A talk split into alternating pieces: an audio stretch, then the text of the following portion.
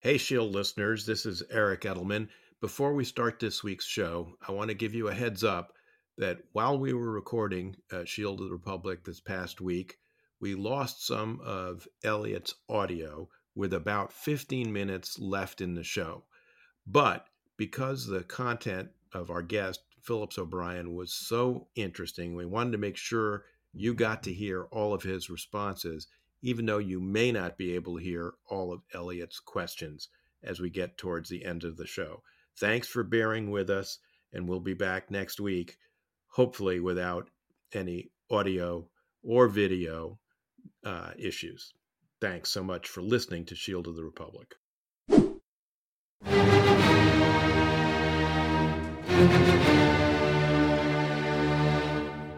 Welcome to Shield of the Republic, a podcast sponsored by the Bulwark and the Miller Center of Public Affairs at the University of Virginia, and dedicated to the proposition articulated by Walter Lippmann during World War II that a strong and balanced foreign policy is the shield of our democratic republic.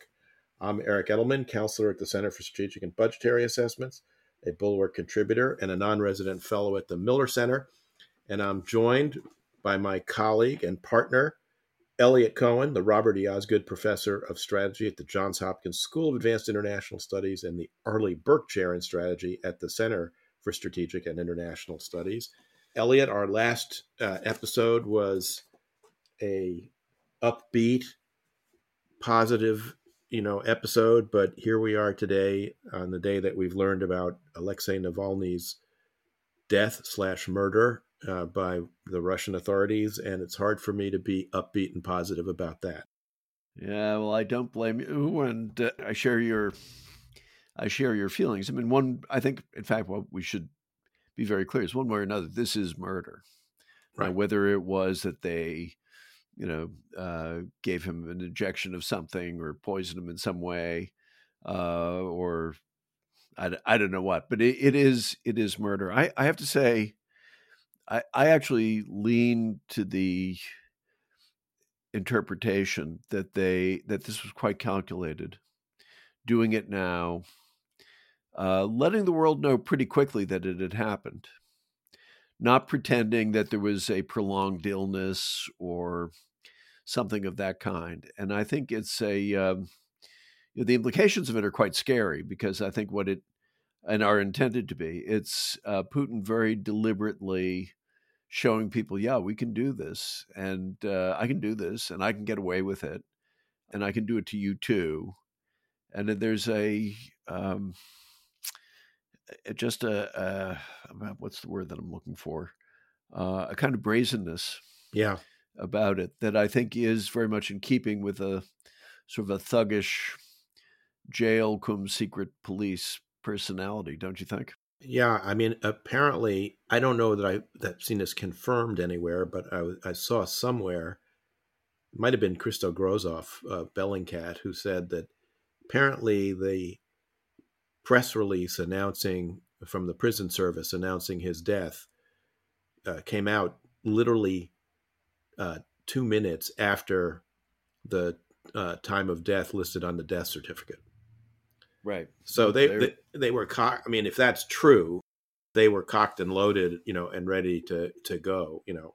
So as you say, whether this was, you know, whether they, you know, actively did something to kill him today, or whether this was just the result of uh, his being his health being um, uh, badly deteriorated during the time that he's been in this strict regime prison camp in the Arctic since December, uh, it, you know, weakened his body. I mean, it, you know, it's in the end, it's like a distinction without a difference. Yeah. Well, but I, I, I do think um, it does make a. Uh, maybe I disagree with you a little bit. I think it does make a difference if it was a a brazen murder committed right. while everybody watched uh, you know, just kind of flipping the middle finger at the Americans, at the Europeans, at everybody else, uh, seeing what I can get away with. It's, you know, I I'm, I'm frequently reminded of um, one of George Orwell's essays where he talks about the goose step, and he says, you know, the goose step is it's a really ugly step for a uh, you know for, for a military unit, and he said it, it deliberately kind of conjures up the image of a boot smashing into a face. Mm. He says, mm. and that's the whole point. Yeah, it's ugly, right? And it's designed to say, you don't dare laugh at me, do you? Right. And yeah. and I think that's what we're dealing with. it, it is a genuinely uh, fascistic kind of regime. Now, it's not completely fascist because I don't think that they're a, actually able to pull that off. Although I think they're trying. You know, if you look at the uh, kind of martial patriotic uh, indoctrination that that's going on, if you look at the real suppression of even the kind of phony uh, opposition that they've had in the past, you know, deciding that you're not going to let anybody run who might actually be construed as being anti-war. Uh, uh, and, and, I think it suggests that you know there's also some deep insecurities. But I think yep. this was yeah. this was intended to be a message to the West, and and I'm sure a message domestically as well. I mean, we should never assume that all the messages are simply addressed, addressed to us. I think his his primary concerns still have to be internal. Uh, no, I don't disagree with that, and I, I don't really disagree with what you were saying earlier. I the the point I was trying to make and probably didn't do it very well is that whether they you know made a, a you know positive decision to kill him today or whether he died because of the way they mistreated him it's political murder you know either way. I mean uh, that was really the point i was trying to make. Um, but I, I agree with you. I you know as i might have said in an earlier you know uh, part of my career you know it's not by accident comrade uh, that this comes on the heels of Donald Trump's, you know, statements about, you know, let Putin do whatever the hell he wants to NATO members and Tucker Carlson's, you know, ongoing, you know, self abasement uh, at the feet of, you know, not just Putin, but, you know, of all these sort of Slavophile, uh, you know, Russians. I mean, his, his little mini videos, you know, of, uh, going to the Moscow subway and uh, going to a grocery store uh, and and attacking the United States while he's there, by the way, and saying that you know, yeah, Russians are so much better off. I mean, you know, uh, I cannot tell you how much my wife was outraged by this, having lived in in Moscow for uh, two years uh, with with me when we were serving in the U.S. embassy there. That you know, it's so ludicrous. Um, you know, it it is the you know. It, it um, uh, gives useful idiots a bad name. Well, eh, I mean, I, I think again, I, will take it darker. Um, I think set aside what he's saying about Russia, because in a way that doesn't matter. You know, he if if it would suit his purposes, he would say the same thing if he. Uh, you know, were visiting uh, Mexico or, you know, uh, Paraguay or Botswana or Bulgaria or you know any country on earth uh, or Cuba. I mean, would, would it Hungary? Would, Hungary, but I think the point is what it says about uh, his view of the United States and what some of the currents are, because you know people like Tucker Carlson are, you know, they know what they're pandering to. It's not. It's I don't think he would be saying these things if he knew that it didn't give a bit of a thrill to some part of his audience.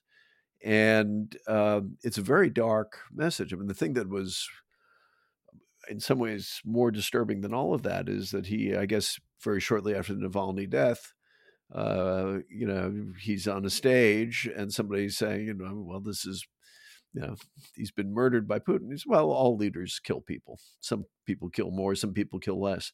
And and I think what that it you know it's revealing is on what we used to call the conservative side. It's not conservative, it's something else in the United States. There is a deep, dark, cynical, nihilistic, um, angry, uh, kind of hateful attitude towards the United States, among other things, to the values the country was founded on, uh, to rule of law, to you know all the things that keep us going. So I I actually find this actually quite quite chilling. Not I mean it's ludicrous what he's saying about Russia. Right. And I don't know whether or not he's smart enough to know that, no, this isn't the real Russia. Uh, but that's not the point. The point is, what is it saying about his view of the U.S.? Yeah, I agree. And but it's also again to talk about the inversion from Reaganite uh, republicanism.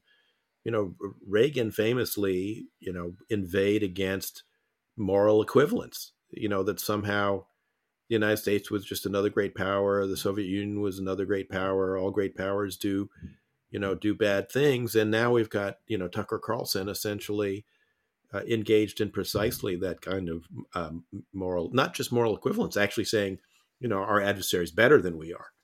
It's it's it's really awful. Maybe, I mean, you and I can remember a time when uh, there were people who thought that communism in some way was attractive. Um, we're not old enough to remember a time, but there was a time when fascist ideologies were attractive too and and were compelling in a certain way. Now, different kinds of fascist ideologies, but they're real, um, and they did have a certain kind of purchase in this country in the 20s and 30s. Uh, we forget that now, but we shouldn't forget that. And you know they were dangerous, and we're living in a dangerous time now.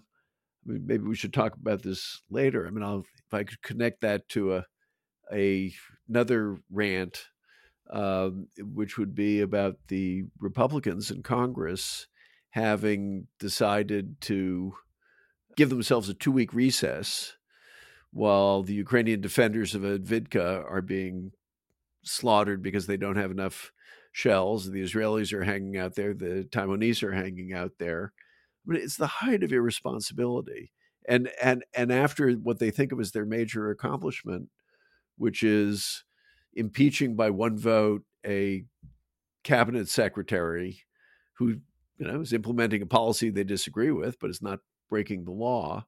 And and then the guy who masterminds it announces that he's quitting Congress because he's accomplished his uh, you know, the most important thing he could do, which is this ridiculous impeachment. I mean, it's I I I am just disgust isn't the word. Um, it's just there's something outrageous about it. well, as depressing as all that is, um, we now get to turn to our uh, special guest to talk about the situation uh, on the battlefield in Ukraine. Uh, Eliot, would you like to introduce our special guest this week? I would be delighted. Um, Phil O'Brien is a professor at St. Andrews for his sins. He's uh, the head of school, as they say, of the uh, there was the School of International Affairs uh, film. International Relations. Um, he's a very good friend uh, or collaborator on a project we may have an opportunity to talk about a little bit. Um, his just to give you by way of background, a uh, he's a, he's had a good taste to be from the Boston area, so uh, that's already a uh, a good indication of character.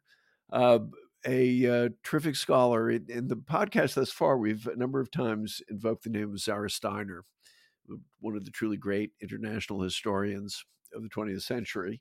And Phil was a student of Zara's. Um, he's written a number of books. I think they're the two that really stand out, which I warmly commend to everybody, uh, are one's called How the War Was Won, which is a somewhat revisionist account of World War II, um, which I think has colored his observations about the Ukraine war and another one which um, I liked as much, and in some respects even better, uh, uh, called "The Second Most Important Man in the World." It's a biography of William Leahy, who Admiral William Leahy, who was uh, Franklin Roosevelt's chief of staff, and who Phil argues, I think, extremely convincingly, was was indeed the second most important man in the world. Uh, a lot of our listeners will know Phil, though, not less because of those things, uh, though they're probably aware of them, but uh, because he's been a prolific and accurate uh, and passionate commentator on the war in Ukraine. Uh, he writes regularly for The Atlantic, I'm glad to say. Uh, but he also has a wonderful Substack, which again I, I commend to everybody, which is very very widely read, and he has a uh, he has a podcast too. So, um, Phil, welcome from St. Andrews, uh, it's great to have you with us. And a forthcoming book. Oh, it's great to be here. And a forthcoming book. Actually, do you want to say something about the book? Yeah, I mean, the book um, is going to be out this summer. It's called The Strategist, and it, it, looks at the First World War era experiences of Churchill, Roosevelt, Hitler, Stalin, and Mussolini, all of which had sort of very interesting exposures to war in very different ways. And then how they take that experience and they use it and you might say they're informed by it in how they behave in the Second World War. So it's a sort of strategic biography looking at the five of them. Great. Uh, by looking at their First World War experiences and then saying, okay, this is you know, how they view war. And and they're very consistent in many ways. You can see what Churchill, what Roosevelt, what Hitler do in the Second World War is very much comes from their experiences. Hitler being a uh, infantry soldier uh, on, on the Western Front, Roosevelt being a political person on the rise, Churchill being both at the front and then, very interestingly, Minister of Munitions.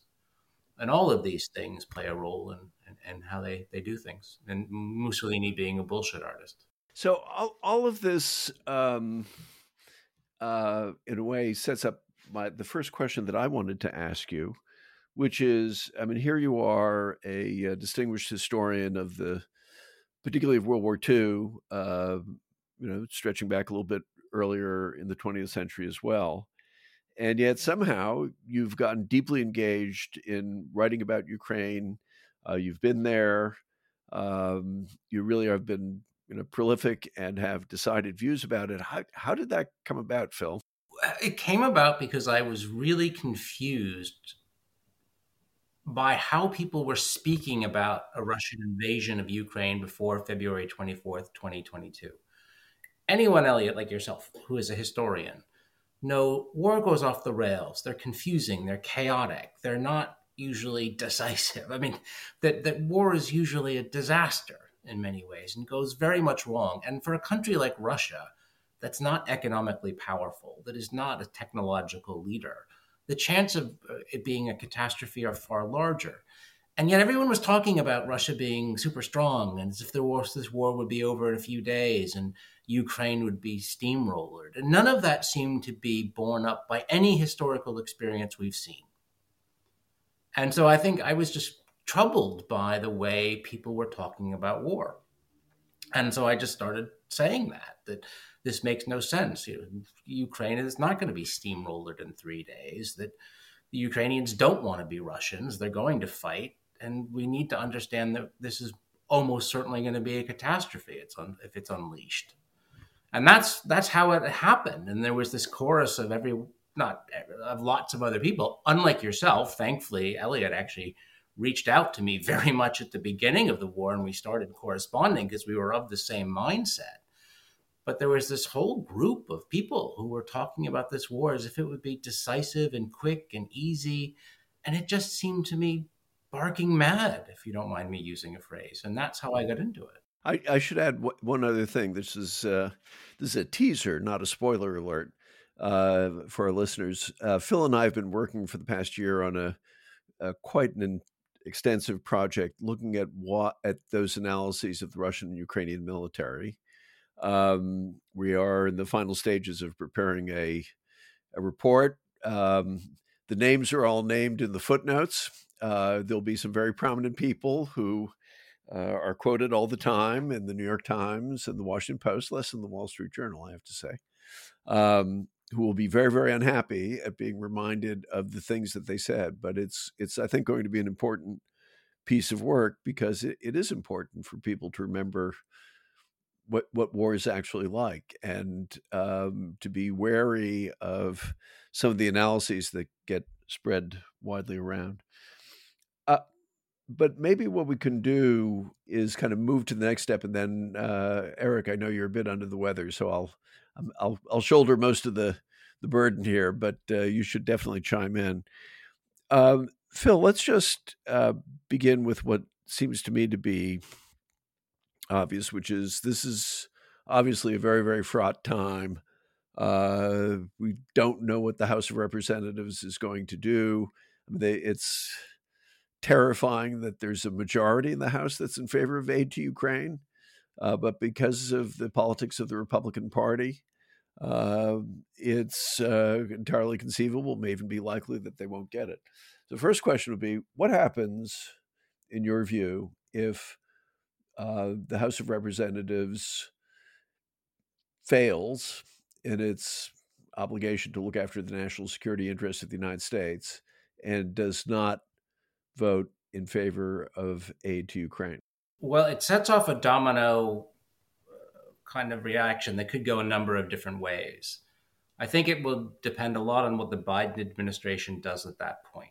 If the Biden administration is, as it has not been so far in this war, decisive, and says, okay, we're going to unfreeze Russian assets. We're going to let you buy material in the US from that. We'll ship it for you. We'll find a way to get, get you some aid. Then you know, that will probably energize uh, Europeans.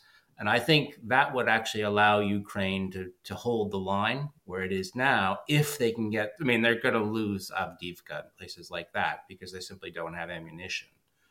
But if the Biden administration, in some sense, finds a way around the block of the House and still can get aid to Ukraine, the Ukrainians should be able to hold the line relatively well without too many major sort of retreats.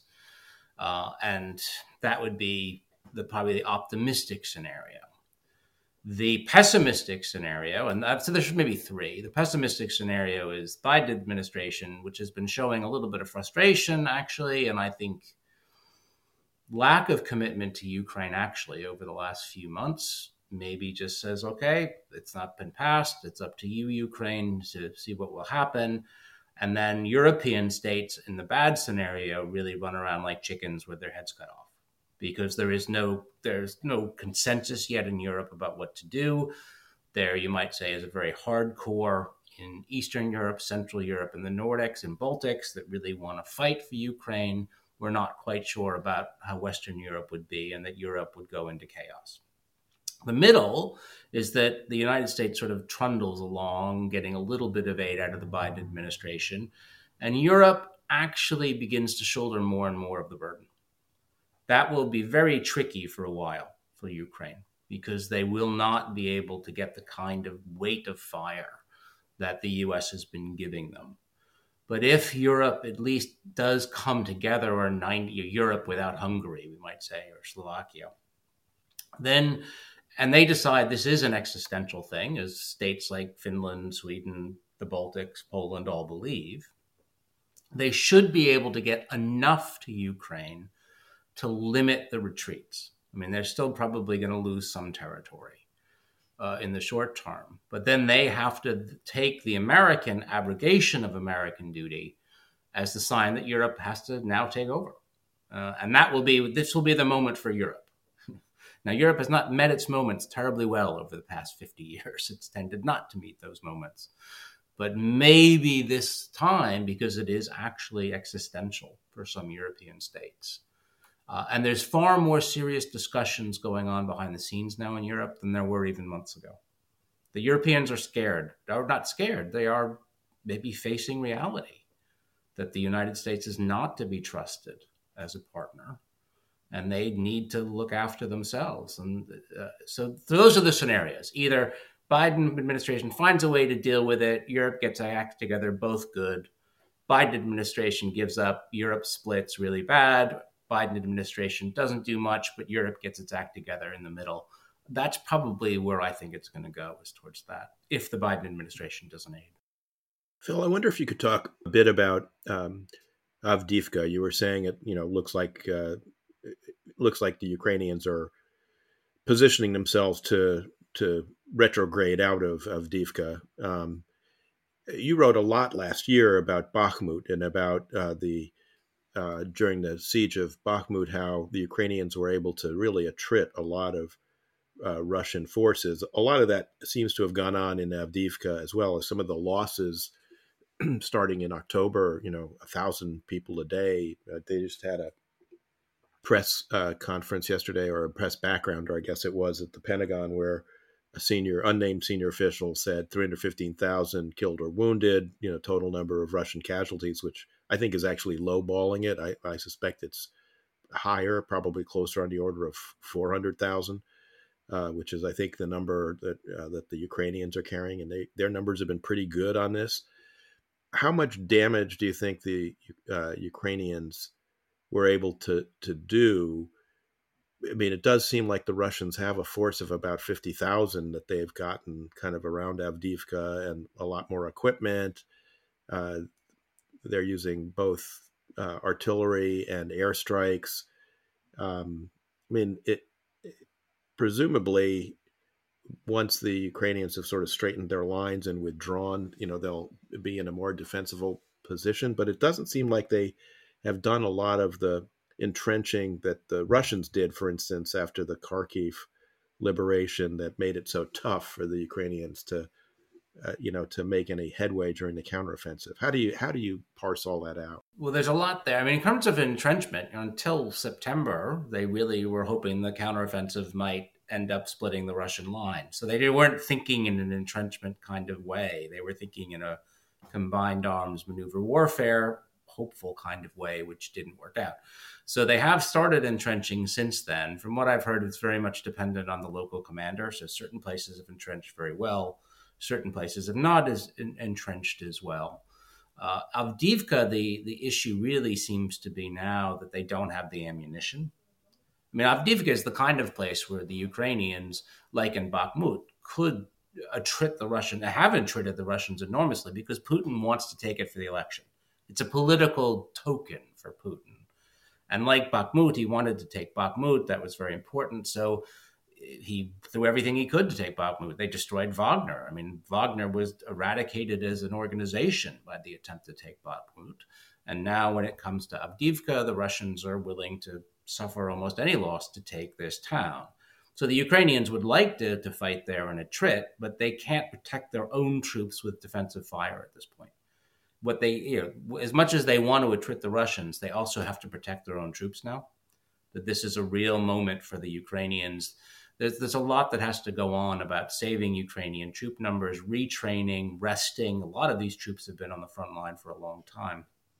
And because they don't have the firepower to really continue to attrit the Russians in Avdiivka, uh, the Russians have been able to make advances, again, very slow. These are the advances that you make that a human being makes on foot.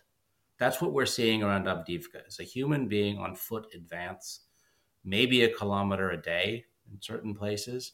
But that now has made the position untenable. And so the that unless there's a massive infusion of ammunition, which I can't see happening, the the Ukrainians are probably going to pull out of Avdiivka simply to save their own troop numbers. Let me just shift the perspective a little bit. Um, I mean, there's so many different things I'd like to talk about, but let's start with this one. Um, what what does Ukrainian victory look like? Or is it even even something that is conceivable at this stage? Absolutely. It's I mean Ukrainian victory is conceivable if Ukraine is armed in the way that our Ukraine should have been armed. That I mean, Ukrainian victory is, in my own mind, and actually I would say this is shared by a number of Ukrainians that I've talked to who who know their geopolitics and all of that, Ukrainian victory is the liberation of the legal, legally recognized territory of Ukraine. That is victory. Anything but that means that Putin's wars of expansion have been vindicated, that, that, that you've torn up the post 1991 world, and you have permanent instability. So, victory not only for Ukraine, but I would say for Europe, is basically Ukraine liberating all of its territory as recognized in 1991. That could be done if Ukraine was armed properly. We've we've armed Ukraine in this, in my own mind, very bizarre way to fight close range land battles. So we've given Ukraine weapons to fight from the front line to maybe 20 or 30 miles behind the front line, which isn't that far. And that's most of the weaponry that we've given. Right now, the Ukrainians are showing the most vulnerable part of the Russian occupation is not Crimea. But they don't have the weapons to regularly hit Crimea. They've been able to knock out the Black Sea Fleet through a lot of Crimea. So the Black Sea Fleet is having a huge problem operating around Crimea. If we gave them something to take out the Kerch Bridge, then Crimea is in very big trouble because it's hard to see how the Russians supply it. So, yes, Ukraine can win if we arm Ukraine properly. However, if we're not going to arm Ukraine, still except for the, the Storm Shadows and the Scalps, not give them long range weapons, then they're going to have a hard time liberating their territory. Well, let's put let's put it a little bit differently. Um, could you describe for us how Russia loses? I mean, this is where I'm an old fashioned. Russia loses when its army can't function in Ukraine. Um, and, and actually, physically, you need to get the Russian army out of Ukraine. And you do that by cut by basically making it unsupplyable in Crimea on the west to begin with. Uh, that if you can cut Crimea, then you end up with Russian forces in Kherson Oblast in real big trouble um, because they have quite a tenuous supply line. And you would begin an area of sort of pushing the Russian army out because it can't be supplied. I don't believe this idea of Russia is limitless resources, and uh, that's just not true. The Russian economy is not that productive. Well, that that's actually, I think, the, the thing I wanted to draw you out on, uh, and then I, I, really would like Eric to comment on this. You know, potentially the Ukrainians, and and in you know, in reality too, in, in many ways, the Ukrainians have had the, the, arsenals of the West and even to some extent of uh, parts of Asia at their disposal. Increasingly, what Russia has at its disposal are the arms industries of North Korea. Uh, that may not be such a big deal. Uh, Iran, which unfortunately is more significant than anybody would have anticipated. And I think it's pretty fair to say that the Chinese are are probably not going to let them lose in a very visible way. That is, you know, they've been increasing the supply of not of weapons, but of the things you need to make weapons, of the things you need to dig trenches, of basically a lot of the supporting technologies which are critical in war. Let's, uh, you know, as, long as we've referenced World War II, remember Dwight Eisenhower in his memoirs when when he says, you know, what were the critical pieces of uh, equipment. He lists five, none of which went bang. I think it was the landing ship tank, the duck, the jeep, uh, the C forty seven transport, and the uh, combat bulldozer. Um, not, none of which you know had a gun on them, or maybe the landing ship tank did, but that's not what they were. They weren't used for that. Uh, they were delivering things ashore. So um, given that that's the geopolitical reality, does that set a limit, in your view, on the extent to which Russia will be allowed to lose? Or um, is it the case, which, and this, I guess this is more my, my view, um, that the way Russia will lose will be at some point it'll just look so futile, so costly, so utterly not worth it that Putin is removed from power. That, that in other words, you can't really have a Ru- Russia lose until Putin goes down. Well, certainly, I, don't disagree with that. That um, you need to basically maul the army so badly that the destruction of the Russian army would lead to some kind of political settlement. It has to be sort of Russian losses and Russian battlefield performance. And I don't know what the two of you think, but when I look at this Russian army, I don't see a perfect military organization. I still see a deeply flawed organization, and one which the Ukrainians, if if armed properly, could take advantage of. So I think we're on the same line. I, I tend to think you're going to need some major military defeats, uh, unless it's going to go on for a few more years. I mean, Putin seems at this point, having seen off Prigozhin and um, you know, having these elections to at least be strong enough to fight for another year or two. Uh, and I mean, though I'm not a Russian expert, and I don't want to pretend that I am, I would like to think he'd be overthrown. I can't see that happening, um, but you know, maybe I'm wrong on that. So I would go for a military defeat of the Russians in the field in probably the second half of 2024, spending the first half of 2024 attriting Russian forces down letting the Russians attack and try and create the battlefield conditions where the Russians have to, in a sense, make some significant withdrawals. And maybe then we end up with a political situation which leads to a, a Russians accepting the fact that this war has no good ending for them. And it really doesn't have a good ending for them if we support Ukraine. Eric, do you want to comment on this? Yeah, I guess what I, you know, what what worries me right now is that the Russians have uh, essentially reconstituted their defense industrial production much more quickly than people had anticipated. I mean, they they've now got you know the budget Russian state budget is uh, basically 40% devoted essentially to, to, defense production and and they're cranking stuff out. I mean uh, uh, as you said Eliot they're you know have been dependent on North Korea and on Iran for artillery and and drones. Um, they've been dependent on the PRC for dual use uh, goods and financing that allows it to come in.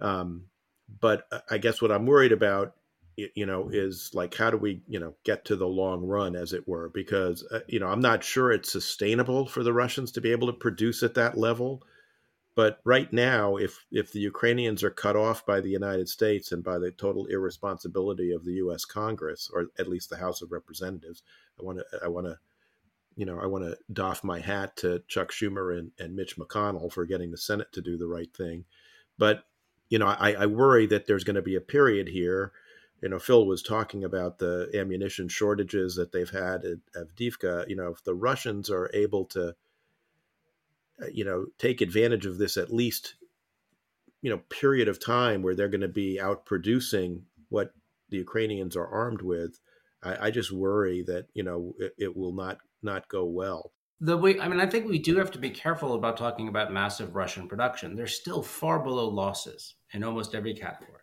Right that uh, usage.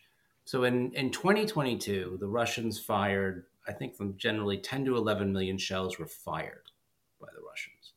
They would have lost millions more when all their depots went up in June, July when the HIMARS appeared.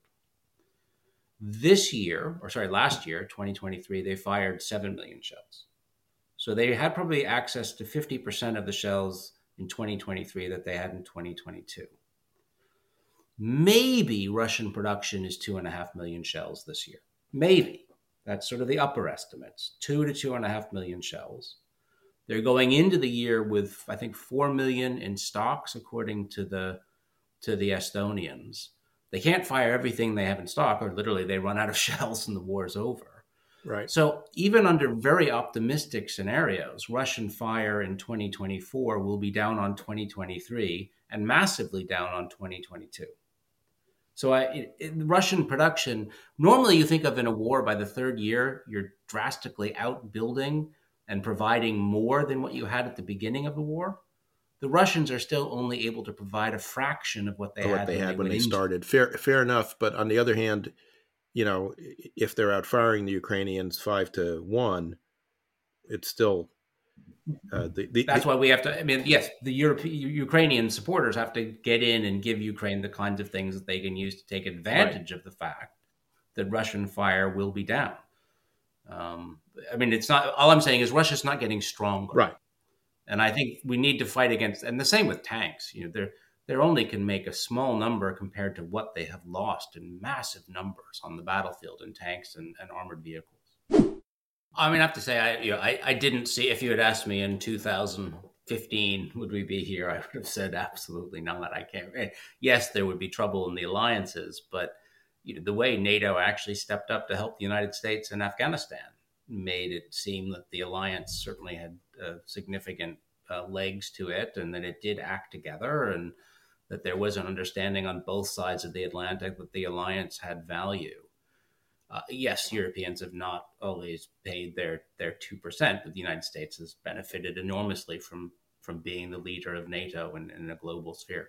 So, I mean, in some sense, I look on what has happened as a tragedy. I mean, it is a tragedy. I can't believe it. I can't believe that the language has become so mercenary and so zero sum when this alliance serves both interests. It serves Europe and it serves the United States, and it has served them incredibly well for uh, whatever 75 years at this point. Uh, on the other hand, I believe this is the most serious crisis in in um, European terms because they now have to deal with the fact that Trump might get elected in 2024, and they can't pretend that won't happen. And this is the most serious war in Europe since 1945. And for certain states, and as I said, and who are very militarily inclined now, this is an existential war. And if they see the United States saying, well, you know, we're, we're not going to go fight for you. And by the way, that rhetoric even started before Trump. There was some people, oh, we're, we'd never fight for Poland or Lithuania. I remember Tucker Carlson saying that on Fox. Oh, you know, who do we care about this? Well, they hear that now um, and they see it. We are in an existential war. The United States clearly can't be trusted to defend uh, its role under Article 5. At least this is the European way. And so they are taking it more seriously in parts of Europe than they ever have before. And I don't know if you can get that genie back in the bottle, particularly if Trump wins. I, I do think if Trump wins, the alliance is over. Um, that it's hard to see how it survives, just why Europe would ever actually trust the United States again to respect Article 5 unless Trump comes into office and said everything I said in the campaign is wrong. I love NATO and I love Article 5 and I will, you know, go and do these things, but I find that hard to believe it. And then Europe in some ways has to wake up and smell the coffee and, and start looking after itself. But once it starts doing that, it's hard to see that it will go back. I'm with Phil. I, you know, if Trump is elected, I think it's more or less the you know end of the alliance. I don't, you know, that might not be the case formally. You know, there there is legislation that was attached to the last National Defense Authorization Act that says he can't take the U.S. out of the alliance uh, without the approval of Congress, which I don't think he could get but that's also probably an unconstitutional provision because it's a legislative veto and i doubt that if he took it to court that the supreme court would uphold it. So but but even without that you know there are a lot of things he can do to to you know make the alliance non-functioning even without actually withdrawing. And and you know john bolton mark esper people who you know whatever you think about them were serious people who tried to do serious things while they were in the Trump administration have both testified to the fact that they think uh, he would take us out of the alliance and, and it would in, in effect destroy the alliance. So I'm, I'm afraid I'm with Phil. I think even creative flattery will not be enough to you know to save the save the alliance. Uh, that's what I mean. It, it, it's it's potentially so destabilizing this world we're going into that I don't think it could become destabilizing very soon. I mean, say aid doesn't get through the House and the Biden administration washes its hands. Sorry, nothing we can do. We're done. You know, we've helped Ukraine. We will root you on from the sidelines, but it's up to you now. To, to we're, we're out of the game, and that's a possibility. Well, what happens then? What do states like Poland and the Baltics do if they see the Ukrainian army rocking back on its heels? Do the Poles say, okay, we're going to have a Russian victory, give Russia time to rebuild, and then come at us in five years' time? Or do they say, the Russian army's been terribly damaged? Let's help Ukraine even more. I mean, what do the Finns say, the, the, the Baltics? This could get very pear shaped very quickly. Both the Finns and the Poles have uh, you know drastically increased their own defense budgets and defense production. So uh, they are actually taking it very seriously. Uh, Eliot, I wonder if I could impose on both you and Phil, since you've both written about this, to talk about the command changes that President Zelensky has made, because that's, I think, uh, many of our listeners are probably you know perplexed about all this. You know, uh, there was a lot of catastrophizing about this when it was first, you know, announced that Zaluzhny was going to be, you know, relieved of command. I mean, Eliot, you've pointed out that you know th- this happens in wartime all the time. That you know it's not not particularly, you know, remarkable from that point of view.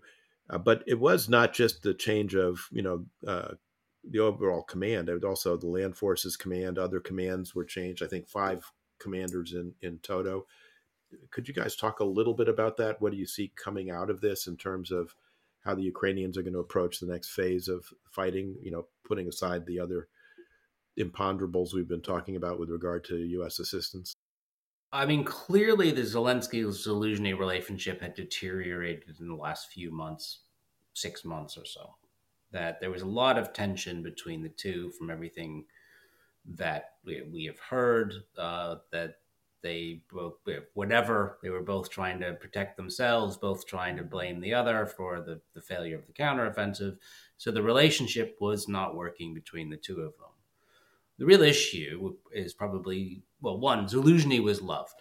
When anyone you went to ukraine you went to Zaluzhny was one of the few people um, who had universal um, positive remarks. I've never heard anyone say anything critical about Zaluzhny. He was really a beloved character.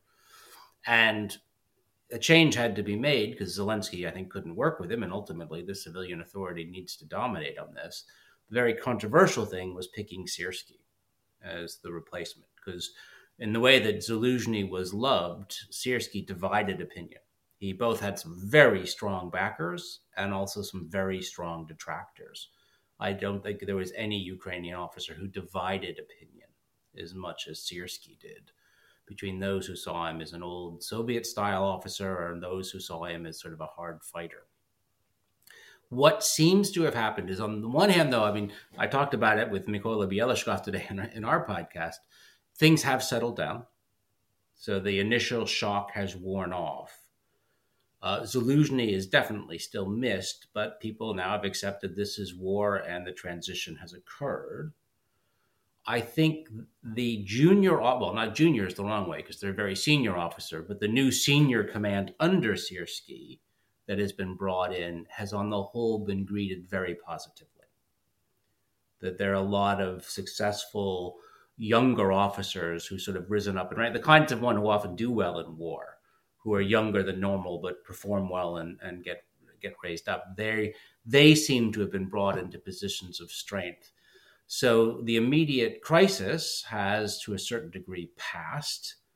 Their new team is in place. Uh, the the crisis has been weathered, but now we have to see whether that command change makes any difference. Uh, so the first part has happened, uh, and we'll see what happens in the second. Oh, I mean, it's interesting. What do you get right and what do you get wrong? And I've gotten a lot of things wrong and certain things right. Uh, I mean, that's because I think from the training and, and the way you look at it. I mean, what historians bring is this sense of things not working out. that you have to understand that plans go awry. War is a chaotic, dynamic event. It's never going to work out the way all wars are thought they'll be over by Christmas and are never over over for years and that we keep failing to lose this lesson so that historians can bring in things about looking over the last few hundred years of warfare and say, well, we need to have a certain balance on how we talk about it. And certain political processes repeat themselves in wars, um, not identically, but they they they go over and over. Where I sort of I think maybe where have things got wrong um, is the assumption. I've gotten a few things wrong, and it's generally because I assumed people would be rational by my mindset. so I can't believe the United States hasn't armed Ukraine in the way that I would have armed Ukraine, because I'd want to beat Russia. This to me is an army that could be beaten. If you look at you know, military history, it's an imperfect body, and yet for different policy reasons, the administration and now Congress seem to be doing the stupidest things possible and I just couldn't have imagined they would be, in my mind, so stupid as to to make the choices that they have made.